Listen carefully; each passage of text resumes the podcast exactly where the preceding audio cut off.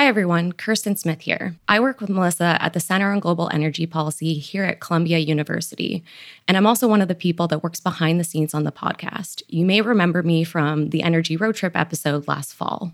I'm filling in for Melissa, who's out this week, and we've got something a little different for you today. These past few episodes, we've talked a lot about hydrogen. And one of the overarching questions that comes up is how do we increase hydrogen production so we can really move the needle on decarbonizing heavy industry? The problem is the main way we currently make hydrogen by using methane from natural gas relies on fossil fuels. And as we know, fossil fuels generate a lot of carbon pollution. We actually have a whole episode dedicated to hydrogen coming up in a few weeks, where we're going to talk about new ways to make it using only zero carbon energy. But this week, we're bringing you the story of one person who spent a decade developing a cleaner way to make hydrogen. It's an episode of one of our favorite podcasts. It's called Watt It Takes you know, watt, like megawatt or gigawatt, because they're energy nerds just like us. The show tells the stories of founders who are building our climate positive future, their upbringings, their risks, their failures, successes, and breakthroughs. It's hosted by the wonderful Emily Kirsch, founder and CEO of Powerhouse Ventures, a venture capital fund that invests in companies supporting decarbonization. Today's episode is with Rob Hanson, co founder and CEO of Monolith, a clean energy and industrial materials manufacturer that was recently awarded a $1 billion conditional loan guarantee by the Department of Energy. Emily talks to Rob about his journey to founding Monolith, what the DOE loan means for the company, and the future of clean hydrogen. Here's the episode, and we hope you enjoy. I'm Emily Kirsch, founder and CEO of Powerhouse and managing partner of Powerhouse Ventures. This is Watt It Takes, a show about the entrepreneurs making our climate positive future a reality. Heavy industry is one of the hardest parts of the economy to decarbonize. Making steel, cement, and chemicals takes a lot of heat, a lot of electricity, and a lot of expensive equipment. Take hydrogen, a gas used to produce ammonia for fertilizer that puts food on all of our tables. Hydrogen is also a promising fuel source for transportation and electricity that's attracted hundreds of billions of dollars in global investment. Every year, the world produces millions of tons of hydrogen through a dirty process where steam and natural gas react, creating lots of CO2 and lots of carbon monoxide. For hydrogen to be a truly clean fuel, we have to change how it's made. And our guest, Monolith co founder and CEO Rob Hanson, is doing exactly that and creating new industrial materials in the process. We, we believe in a high energy, low emission future. And so we've been working on this really cool technology called methane pyrolysis, which uh, splits methane into its two core components, which is hydrogen and solid carbon. And if you make it work, it has these really uh, awesome implications. Monolith bills itself as a clean hydrogen and clean materials company. It uses methane pyrolysis to create hydrogen and plans to use renewable methane to create carbon negative hydrogen. And with the method that Monolith is perfecting, there's an added bonus. Not only are we taking the carbon out as this solid product, so it's never ending up as CO2 in the atmosphere, we actually found a way to create value on that solid carbon side, and we make this uh, this chemical called carbon black, which is something no, no one's really heard of, but everyone uses every day. Carbon black is everywhere. Most of it goes towards strengthening rubber tires. Every car trip you take, carbon black is there with you. It's also pigment in inks, plastics, and even makeup. The process for making carbon black generates sulfur, carbon dioxide, and other noxious emissions. But Monolith has found another way. Our process operates at uh, really the highest temperature of any process on the planet right now. And so there's just been, you know, a lot of innovation required over the past 10 years. The methane pyrolysis process has been around since the early 1900s. But before 2020, when Monolith launched its Olive Creek plant in Nebraska, no one had run methane pyrolysis at commercial scale. The science wasn't easy, but after lots of experimentation and operation, Monolith has figured out a way to make hydrogen and carbon black with far less pollution than conventional methods. And we've now just built a really big machine to do that at industrial scale, you know, all day, every day. And I mean, we're just going into it, you know, head first, full force. I sat down with Rob to hear how he approaches hard technical problems as an entrepreneur and how Monolith became the first to secure a billion dollar conditional loan guarantee from the Department of Energy's revamped Loan Programs Office. We also talked about his foray into solar thermal, his troubles raising capital, and how he hopes Monolith will move the needle on industrial decarbonization. We started with his childhood in northern Canada and how his parents first taught him and his two brothers to think critically. Rob, you grew up in Saskatoon, Saskatchewan, in northern Canada. Your dad was an engineer, your mom was a teacher, and you have two brothers. What do you remember most about your family and your childhood, and, and how do you think it influenced you? It was cold. Very cold, like minus 50 degrees Celsius. Yeah yeah, there's some days where Saskatoon is literally the coldest place on the planet, and you know, colder than Mars in many many cases. So we spent a lot of time indoors, especially in the winter. And I mean, one of my really fond memories of childhood is on the weekends. Uh, it was kind of this family tradition, and we we'd get up, uh, all of us, you know, at kind of different times in the morning, and for a couple of hours we would just debate whatever the topic was, you know, current event or you know anything really. Um, and and it was it was you know spirited, um, you know, always with good intention. And uh, I just remember that so fondly of having these you know grand debates about whatever the topic du jour was. Uh, and now, like reflecting back, right, as you know, someone that has kids of of their own, you know, when my parents were doing it, it it wasn't about what we believed on these topics or what we thought about. It's more like how we thought. And so they're teaching us how to think, right? And and be able to take lots of different perspectives and make arguments without getting your ego or your emotions uh, involved in it. And it, it, was just really fun and like a really fond memory of of you know growing up in a cold, dark place. Uh, you told me about your mom taking time off from teaching to get her master's degree while you were in middle school. And then she worked her way up the school district uh, to become the CEO of a 50,000 student school district. I know that you've asked your mom for CEO advice. What kind of advice have you asked her for? Yeah, I mean, she had such a big job, right? So I think she had something like six superintendents reported to her, and then there was hundreds of principals beneath that, and like literally thousands of teachers. And so she used to describe if a problem got to her desk, it's because it had filtered all the way up through several layers that couldn't solve it. So literally, her days were just like the hardest problems. And typically, the hardest problems are people problems. And so that's where I've often kind of leaned on her as advice when I'm dealing with, you know, harder people situations within the company. And then the other one is, you know, her boss was the school board, uh, publicly elected school board. So I'm sure you've got a board, Emily. I've got a, a large board, and um, you know, it's one of the challenging parts about being a CEO is is managing your board and also, you know, being managed by them. And so I've leaned on her a lot for, you know, her experience of of, you know, having a, a publicly elected board and then in her retirement she's sat on a lot of different boards. So she brings lots of that experience, which is fun. Uh, I know you went to the University of Saskatchewan, where you earned a bachelor's in mechanical engineering and then a master's in mechanical engineering at Stanford. While at Stanford, you and some other engineering students workshopped some novel startup ideas, including an early version of Tinder. But upon graduation, you had a choice between a job at Tesla and a job at a solar thermal startup called Ausra. Uh, you chose the solar thermal job. Why? maybe not the best uh, financial decision of my career. you didn't know at the time. yeah, we also we also workshopped a maternity clothing company. Uh, yeah, Tinder. We call it Blind Dateable. Uh, we had a shaving company. It was really fun. It was kind of a cool part of Stanford, right? Is this was a technology venture formations business plan class, and we started with all these like, you know, like 20 something college kids do what was exciting at the time and then eventually we got pushed into hey this is technology venture formation. So we ultimately landed on working on a early diagnostic company for alzheimer's which was really cool and was like formative for me to get to see that as an engineer you can actually start companies.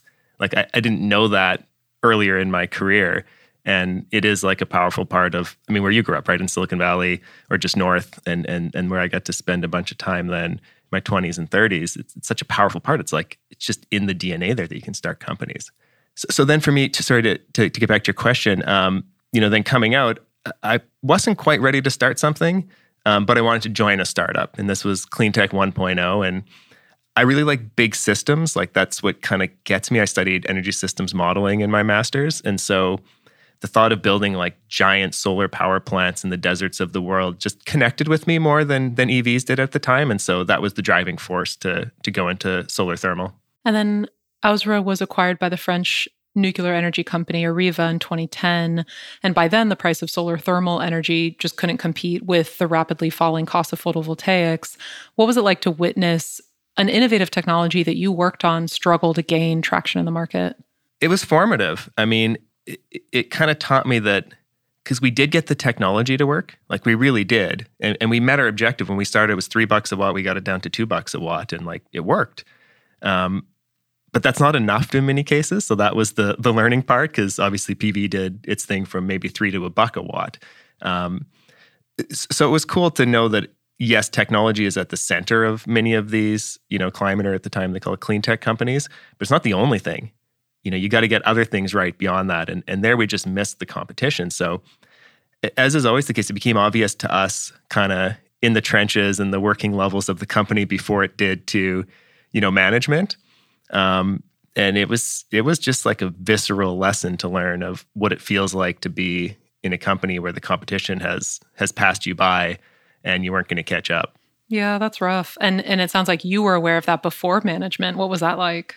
It's all like kind of new, but I, I think like now I I look at you know the team and especially sometimes the the newer members of the team, you know, at, at Monolith, and I'm like, what do they know that I don't know? Because it's a lot. Yeah. and so that that's probably a lesson I learned from there having, you know, sometimes you just have to experience things viscerally to actually you know have them internalize into your thinking every day and that's one that that did and in, influences how i think today tell me about the person who became your co-founder pete johnson. How did you meet? And then how did you two decide to start monolith together? Yeah so pete's the guy that convinced me not to go to tesla. Pete hired me at Ausra he was my first boss. And uh, he, grew up in salt lake city um, and you know k- kind of similar you know i went to university of saskatchewan he went to university of utah. So you know, not the, you know, top schools that everyone's heard of, but we both found our way to Stanford and both kind of like got that Silicon Valley entrepreneurship bug bite us. Um, and, and so we worked together first, which I think there's some research that like that often makes really good co-founders because our relationship wasn't based on, you know, we played sports together or we, you know, were siblings or something. It was it was based on a mutual respect for each other's ability to kind of do work in this field. Um, and so we loved working together. I mean, we traveled all around the world doing solar development. Uh, and then, kind of towards the end, we just started brainstorming, maybe not unlike that uh, business class experience, kind of just what do we want to do next? And it was in that, you know, brainstorming that we said, yeah, we want to do something. We want to do something in the energy transition. And so that's how we met. And then, how did you come to settle on methane pyrolysis? I know you looked at a bunch of different fuel alternatives. So so yeah, why why methane pyrolysis? Looking back, it was like such a fortunate time in a person's career. Like we almost had a year where we were just looking for what to do next. And it wasn't with a lens of like it has to be X or Y technology. It, it was really a couple of key things that we believed in. And and that was that we wanted to do something clean. That's like where our passion was. We wanted to devote our career to the energy transition. But two, we wanted to find something that was economically viable today. So we were kind of living through solar and, you know, we were spending all our time, not all of our time, but lots of our time, you know, lobbying for ITCs, other things like that. We just thought like if you really want to have a big impact, you got to find that, you know, unicorn that is both clean and cost effective. So that was the lens. And so, so then we looked at kind of everything in the energy transition. We looked at all types of different battery chemistries. Um, and then we started looking at, you know, various waste to fuels and then gas to liquids. And it was in that process, actually, out of Idaho National Labs, we found some interesting research on taking natural gas and pulling the carbon out as the solid. And we're like, well, that's a cool way to make clean hydrogen. It's it's you don't have CO2, you've got the solid carbon. And then when we kind of got to the part where Oh, and it's not just solid carbon you bury in the ground, it's solid carbon that you can get a lot of value for. And you also replace, in that case, this petrochemical carbon black that has its own huge emission stream. And so it's kind of this like double win where you make clean hydrogen, you offset the emissions from this other industry, and you create economic value on that side. So the whole kind of economics work. And it was just in that, when that one kind of came across, it was like light bulb, this is the one we want to work on. Uh, and then we went to France, which I can talk more about that experience at the right time. yeah, yeah, I want to I want to hear all about France. Um, but maybe before, tell me about what what was so meaningful about that discovery. Like, what what does it mean to have the source of hydrogen and the source of carbon black? Like, what does that mean for the world? Yeah, and this gets into you know another one of our theses is like thinking about energy. You've got to think about deep time, right? Because when you think of the energy system of today, I mean, even today, it's still 80% fossil fuels. And the reason it's 80% fossil fuels is because it's this huge amount of energy. It's right, it's solar energy stored in the bonds, uh, the chemical bonds between carbon and hydrogen, but that accumulated over like hundreds of millions of years. And so that's powerful, right? Like there, there's a lot of like fundamental energy stored there. And the challenge is when you release that energy by burning those fossil fuels, you release the CO2 from the ancient atmosphere into today's atmosphere, and you've got climate change. And, and so I think we were just like touching that of, well, what if you could take the carbon out? Like, what if you could take the solid carbon out so you're not transferring the carbon through deep time? You just transfer the hydrogen, which is the, you know, about 60% of the energy in the case of, of methane. And so I think like we didn't quite have it articulated the way I just did, but we knew there was something there. There was something like powerful about taking methane and pulling the carbon out as a solid and being left with you know the hydrogen as still a big part of the energy vector still doing that deep time transfer but in a way that doesn't transfer the co2 so you realize this is a big deal and then you go to france. Why do you go to france? Um, so there'd been we didn't invent methane pyrolysis. The the first patent is actually from 1918 so people have been working on this for 100 years and it's kind of been this this interesting curiosity kind of what i just said right? Some kind of smarter people before us but the current kind of state of the art was uh, at a French university called Mines Paris Tech, a professor named Professor Laurent Fulcheri. And he'd been working at pilot scale for like 25 years. And we made contact with him and he said, you know, come out, see my lab. And so uh, we headed down to the south of France, not a hard place to visit. and, uh, you know, usually when we were doing lab visits, you'd get kind of a poster, some paper studies, maybe a video. And we did that. And then he's like, do you want to see the do you want me to see me turn it on? And you know it's this pilot plant that fits inside a room and it's got you know hoses and wires and everything coming out of it. And he goes into the room and a bunch of you know french engineers start speaking in french which i kind of understand. And then all of a sudden it turns on and it's like lightning inside a can and it's loud and it's bright. And it just had this like really exciting like this thing actually works.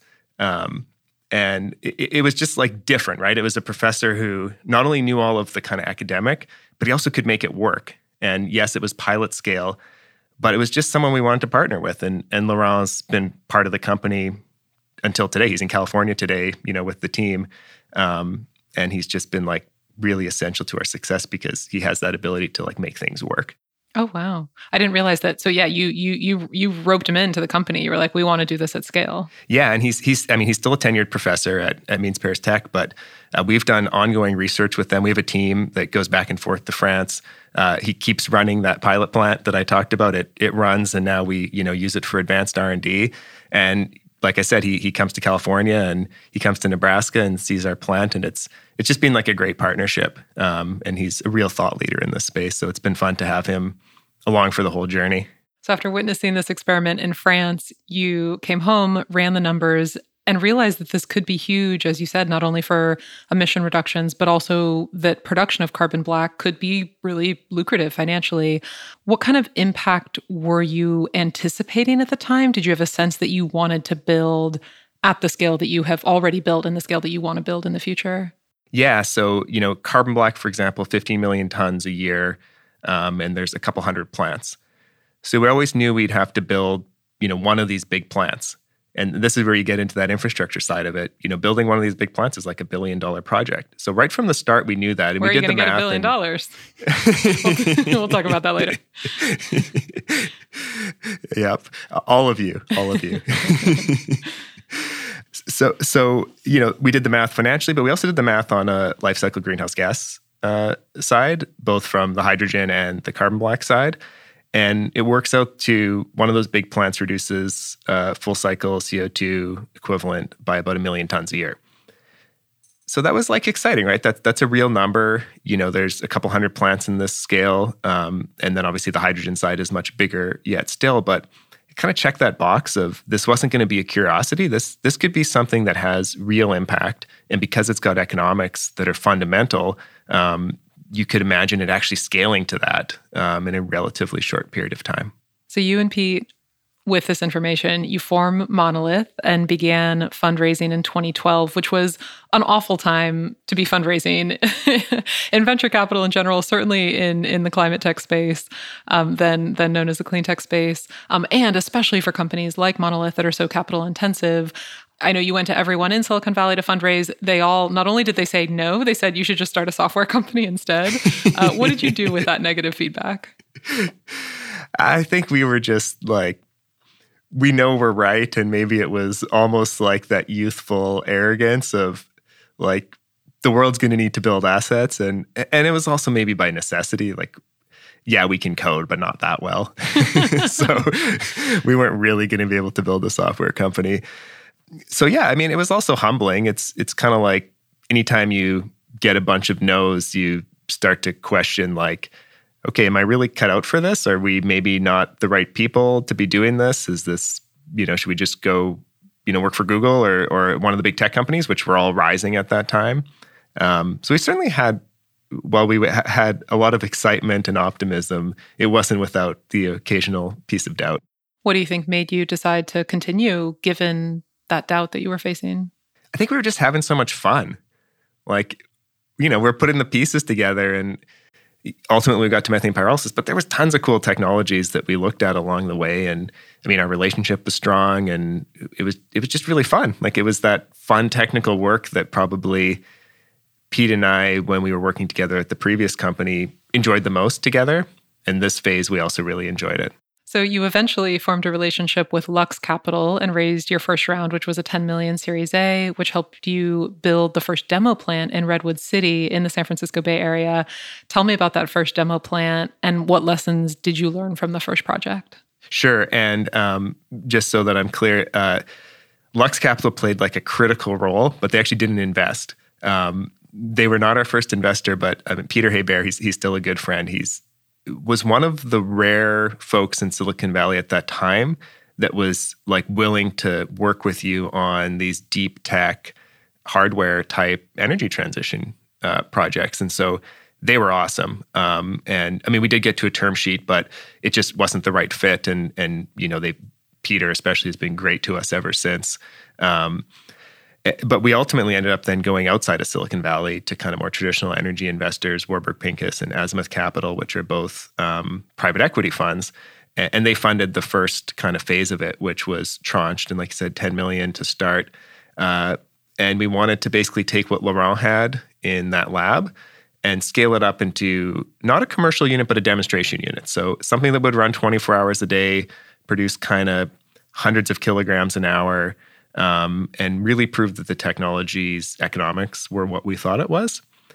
And that was really fun. That was four years. It was incredibly technical work. We made all types of discoveries, like fundamental discoveries about chemistry and about physics that, um, you know, was just thrilling to make.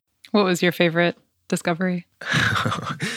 I think some of it was, you know, it like I said, it sounds simple to split methane, but there's a lot more that goes into it.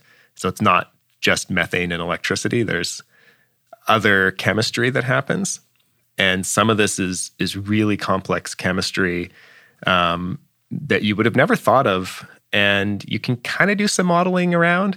But the only way you really know if it's true is to actually build, you know, in this case, a ten million dollar machine, get up to these incredible temperatures with you know this giant plasma torch and put this chemistry in and measure what happens.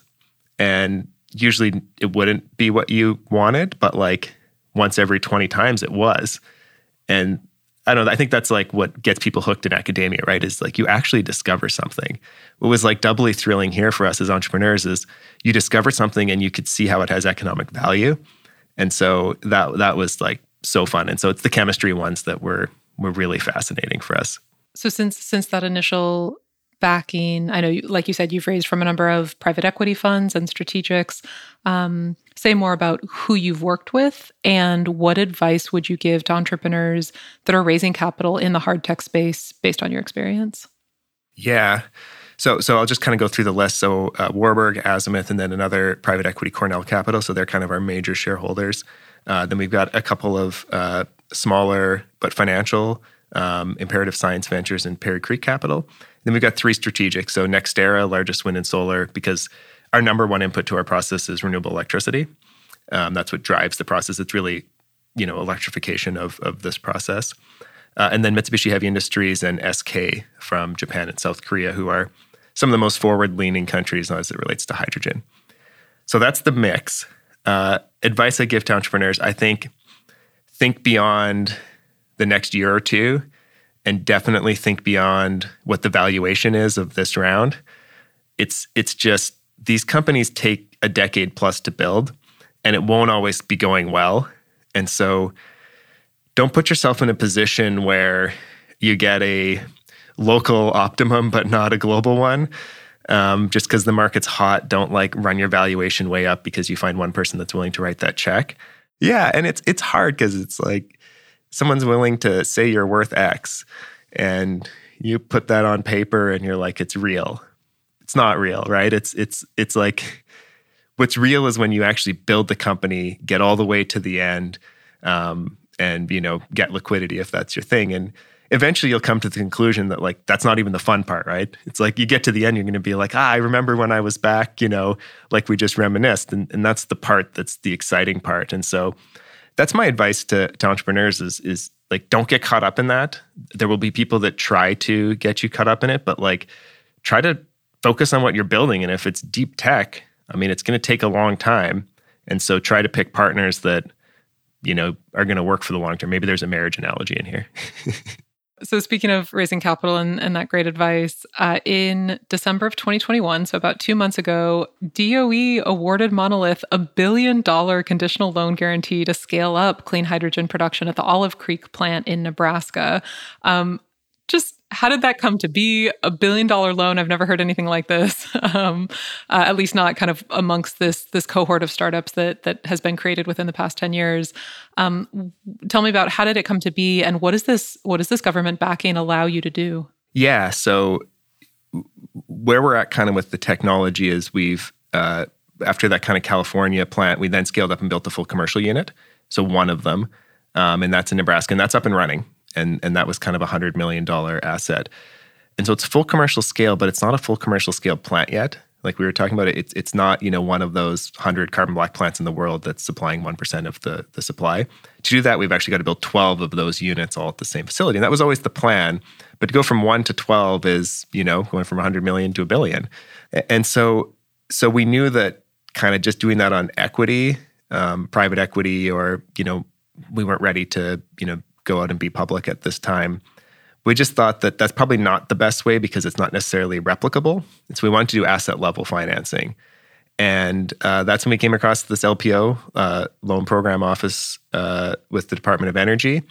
It's it's famous because it funded Tesla's first factory, uh, five or six hundred million dollars, and kind of launched Tesla. Um, and it's been a really successful program. They've done like 35 loans, um, around $35 billion, wind, solar, EV. Um, they've done nuclear, they've done geothermal. And uh, so we applied in 2019, and it took us two years. And I mean, they put you through diligence like I've never experienced before. It was intense, right? And and it's also debt, which debt is like half glass empty, right? You you come in and, and say X, and they're going to say like, no, no, no, it's X divided by three. Um, and if it's on the cost side, it's X times three. And so uh, it was really quite enlightening to see that. But it was also important because, you know, we want to build tens, hundreds of these plants. And we're going to have to go through this. We're going to have to tap into that global infrastructure dollars, dead end project equity. And it's a different way of thinking than, you know, the growth equity that we'd been used to. Um, so, so that's kind of how we found it. That that was the process. And then you know, Jigar Shah, who you know and you've had on the pod, right? Um, he took over the loan program uh, under the Biden administration. So we've spanned both administrations, but I mean, he really is like bringing that program into its full force and effect in like only the way that someone like Jigar can. And so, so he's really pushed this hard. Uh, he's been a great partner, um, and we're just super excited to get to this kind of penultimate step, which is the conditional commitment, and then we'll work on the closing conditions this year, and, and we're planning to break ground on the project in 2022. Tell me about about the Olive Creek plant. You mentioned it's in Nebraska. Why Nebraska, and what impact has has it already had on the local economy? Yeah, so we wanted to, um, you know, we wanted to scale up the the project or the uh, technology from the Bay Area, and we looked all around the country. And like I said, the number one input into our process is electricity.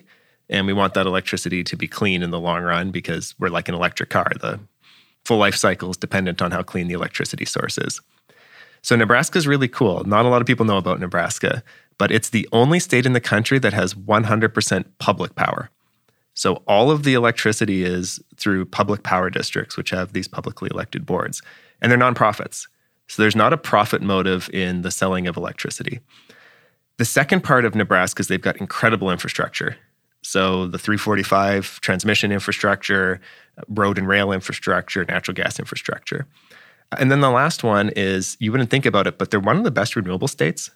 They are probably top three for wind and you know middle of the pack for solar. And so when you combine those two, they've got this huge renewable potential. And then the last piece is uh, they've got a really great nuclear asset. Um, the Cooper Nuclear Station. It's it's you know permitted for you know a couple more decades and you know in a good cost position. So kind of all those things came together for us there: the infrastructure, the electricity model, and then the electricity pricing and the cleanliness of the electricity, particularly as you look forward in time to getting you know really deeply decarbonized electricity. Uh, and so that's where we ended up there. Now, we're not the only people that have figured this out. What we've seen in Iowa and Nebraska here is a bunch of data centers. So kind of same thing they're solving for, right? Which is affordable and clean electricity. So that's actually been good because it's validated that you know we weren't we weren't way off base for what is our most important input. Um, and so yeah, that's why we're here. And then tell me about the economic development impact, the jobs that have been created will be created. So the first thing we did is we moved like 50 people from California to Nebraska, uh, myself and my family included. So that that's that's probably a whole pod on its own. but it's it's been really fun. Um, and then we hired. We've hired 100 people uh, over the past couple of years in the state of Nebraska. Uh, and it's a it's a mix of you know we do have our our kind of headquarters here now, but we also have our plant, and we've got a little over half of those jobs at the plant. And these are super exciting jobs. These are like those true life changing advanced manufacturing jobs. These are you know lifelong. These plants last for 50 years. Um, they're good paying. They have training. Um, I think they give people like pride pride in what they're producing. Um, I think especially like this next generation where you know what they're what they're working on matters to them, and that doesn't just to apply to us. You know, like tech folks. It also applies to people in manufacturing. Um, so that's been really thrilling. It's it's super exciting when we expand the plant because we're gonna have a thousand jobs kind of total as that. I think about 300 of them directly at the plant in these kind of advanced manufacturing uh, positions. Um, it, it's just, I think, part of the energy transition story that often doesn't get told. Um, and this is the part that's more important, I think, to us is this type of economic impact instead of like, you know, monolith despacked and these people made X million dollars. It's like, yeah, who cares about that when it's like no, we want to build these plants that can have hundreds, thousands of really good paying jobs and impact communities and bolster their tax base and better schools and better roads and all of the economic development that comes out of it. And it's been cool to see it firsthand living here and having kids in school here and all that kind of stuff. Rob, if Monolith succeeds, what will the company look like in a decade?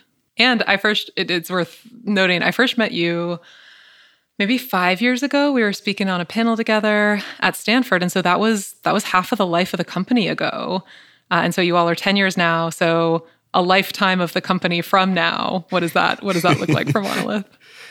Yeah what's i think it was like a bill gates quote of you you overestimate what you can achieve in a year and underestimate what you can achieve in a decade. Mm-hmm.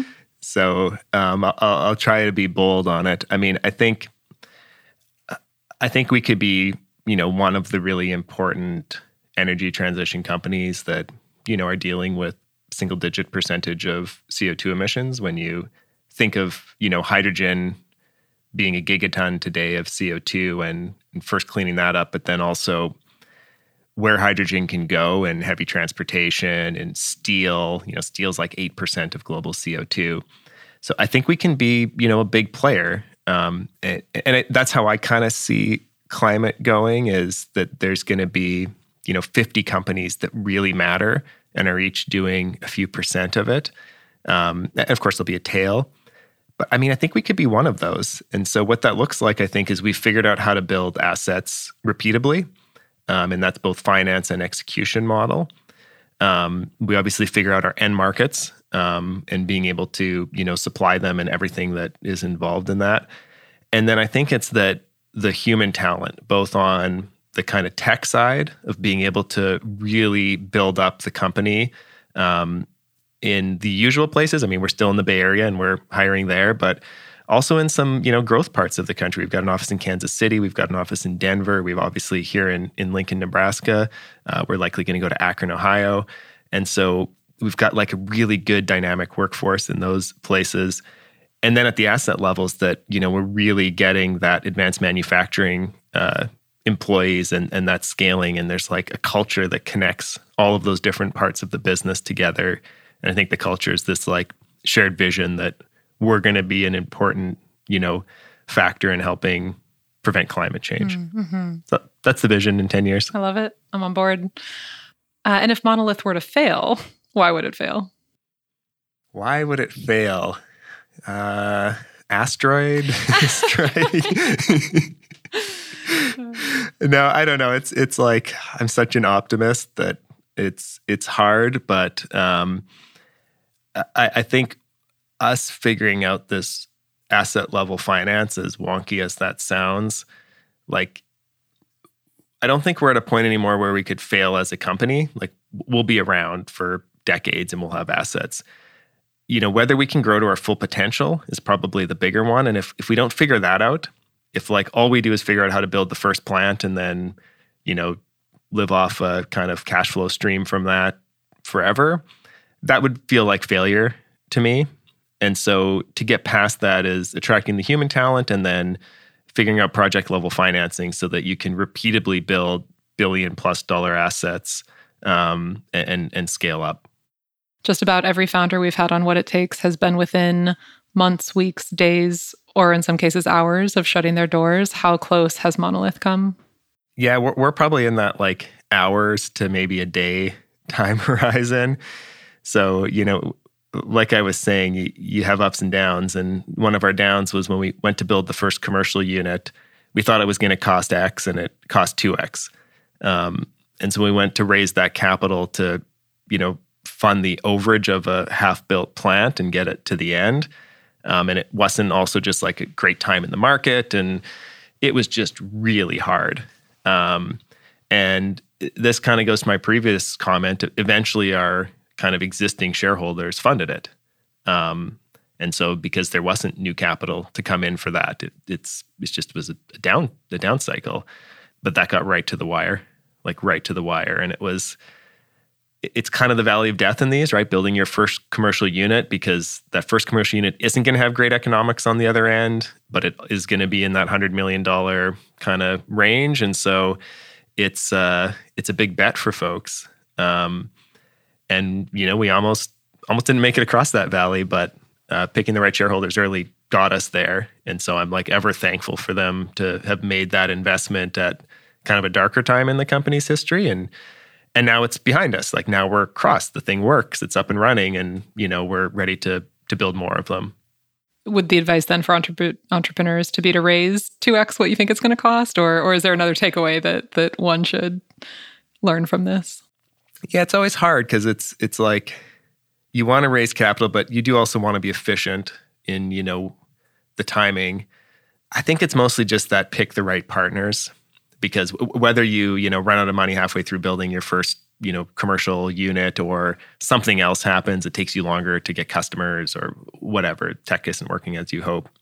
There's going to be something, and, and that's where I just that caution. I think had we done another model where you know we inflated our value as much as we could previously and in the process you know pissed off some of our existing founding shareholders you know and jammed weird governance into it then you find yourself in that position and maybe you don't make it um, and you've got some super weird liquidation preference, you know, whatever it looks like.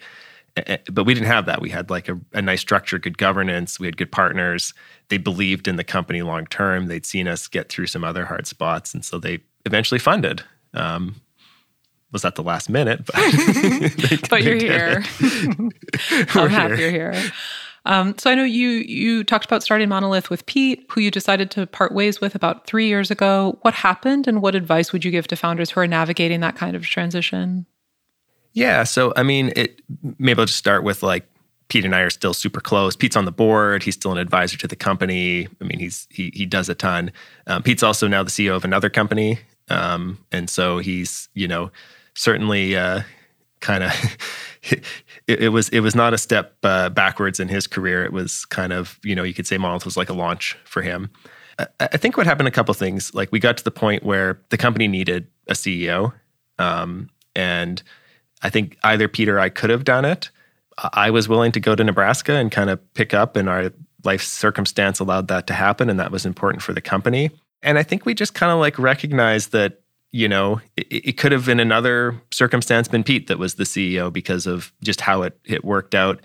But I think what was like super mature of Pete and and you know, I I, I think a lot about it now is like he kind of got that it wasn't going to work if you know I was the CEO and he like slipped back into another position because part of the company would go to him and it, it just you kind of needed that unified leadership and the move of the company made sense.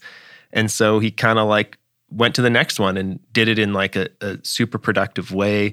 Also, you know, did it in a way where like to this day, he's doing everything he can to make Monolith successful and was, you know, did everything he could to keep our relationship, which was super important to both of us. So I think it was just kind of the circumstance of the situation. Um, but, uh, but yeah, it, uh, it, it's never easy, right? Like we were best friends to start the company together.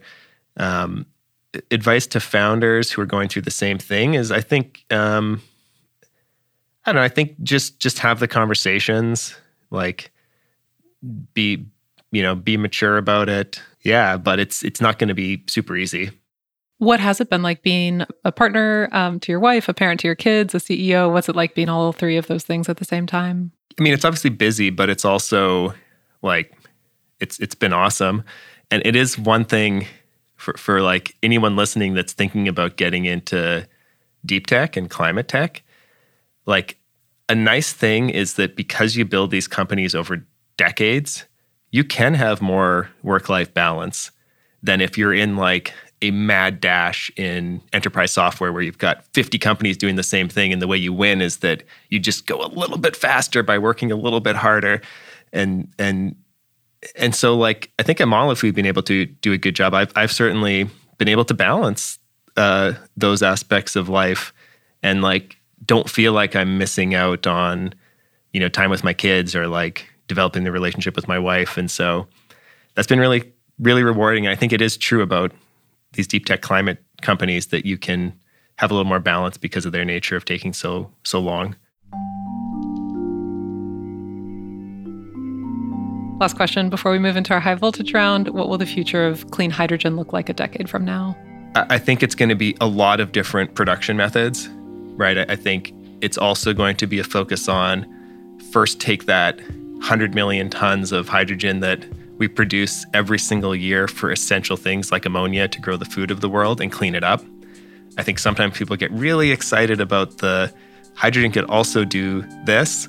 Um, and that's exciting, the growth side of the market. But man, we've we've got this huge gigaton scale challenge to clean up, and so I think that's what you're going to see is is new technologies that make the same hydrogen but make it cleanly uh, to start decarbing those sectors, and then you're going to see the market sort out, and people will fight about it, and there'll be all types of stories about where hydrogen will and won't apply, but it will grow you know, and it'll grow faster than global GDP because it will find some niches into, like I was saying, I think some heavy transportation and steel, for example.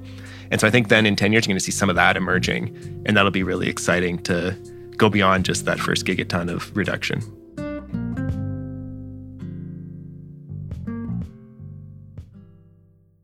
Rob, excited to move into what is often my favorite part, the high voltage round. These are quick questions, quick answers, quick meaning like five second answers. Starting with Rob, if you were going to be an animal, what animal would you be and why?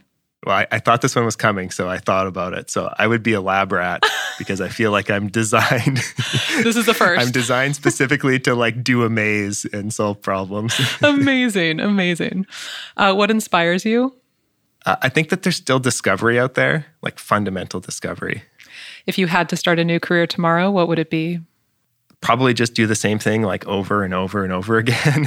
um, and and if that's not acceptable, then I think at some point I'd love to get into like teaching, um, you know, university or something. Other than yourself, to whom do you attribute your success? Uh, probably my parents. Uh, what is the best investment you've ever made? I got to marry my best friend, mm. so that was probably it. What is something that you thought was true that you no longer believe? I think I used to think that there was a path to uh, what I call a low emission or low energy, low emission. We just all kind of like reduce and we get there. But now I'm like firmly the future's high energy, low emission. When are you your best self? Probably when I'm in the mountains. What is your worst trait? I, I think I can get to decisions without taking enough input from a broad and diverse enough group. If you could change one thing about the world, what would it be? Man, that's a there's a lot of things you want to change. so maybe I won't go super deep on this one. I I just get rid of social media. I support that. If there was just one or two people who are going to hear this podcast, who would you want it to be? Ah, man, I think maybe my kids, but maybe like in like 10 years and like if they could think oh you were like cool maybe maybe they think that. We will store this for them and play it in 10 years. What is your best quality? Uh, probably my persistence. Finish these sentences for me. Companies fail because their products are too expensive. if you really knew me you would know that i could exist solely off of potato chips. We might need another intervention. Success is doing what you love as much as possible. If I could have done one thing differently, I would have told people more how I feel about them. In what kind of way? In like the I like you or don't like you kind of way? no, I, I, think I I think so highly of so many people that are kind of close to me, but I don't necessarily tell them that as much as I should.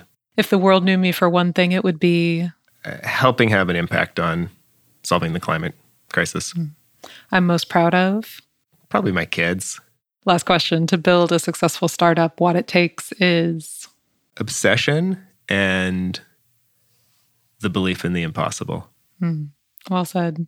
Rob, such a huge fan of of you as a person first and foremost, and also what you're building. And I feel really honored to have met you. You know, yeah, h- half of the company life ago, and to see what you've achieved. I'm totally in awe, and look forward to continuing to cheer you on and and support everything you're doing.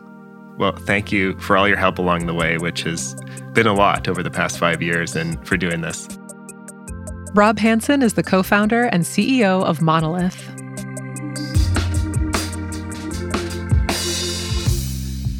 Join us for new stories each month of founders who are building our climate positive future, their upbringings, their risks, their failures, and their breakthroughs that are transforming our world. I want to thank our exclusive Watt It Takes sponsor, Baker Botts. To scale your clean energy business faster, you can reach out to their global team of lawyers. Visit bakerbotts.com. Watt It Takes is produced by Powerhouse in partnership with Postscript Media. Powerhouse is an innovation firm that works with globally leading corporations to help them find, partner with, invest in, and acquire the most innovative startups in clean energy, mobility, and climate. Powerhouse Ventures invests in founding teams building innovative software to rapidly decarbonize our global energy and mobility systems. And we are hiring. Powerhouse is hiring a head of business development and an associate, and Powerhouse Ventures will be hiring an associate or senior associate soon. You can learn more at powerhouse.fund forward slash careers. That's powerhouse.fund forward slash careers. Follow us on Twitter at Join Powerhouse. You can follow me at Emily Kirsch.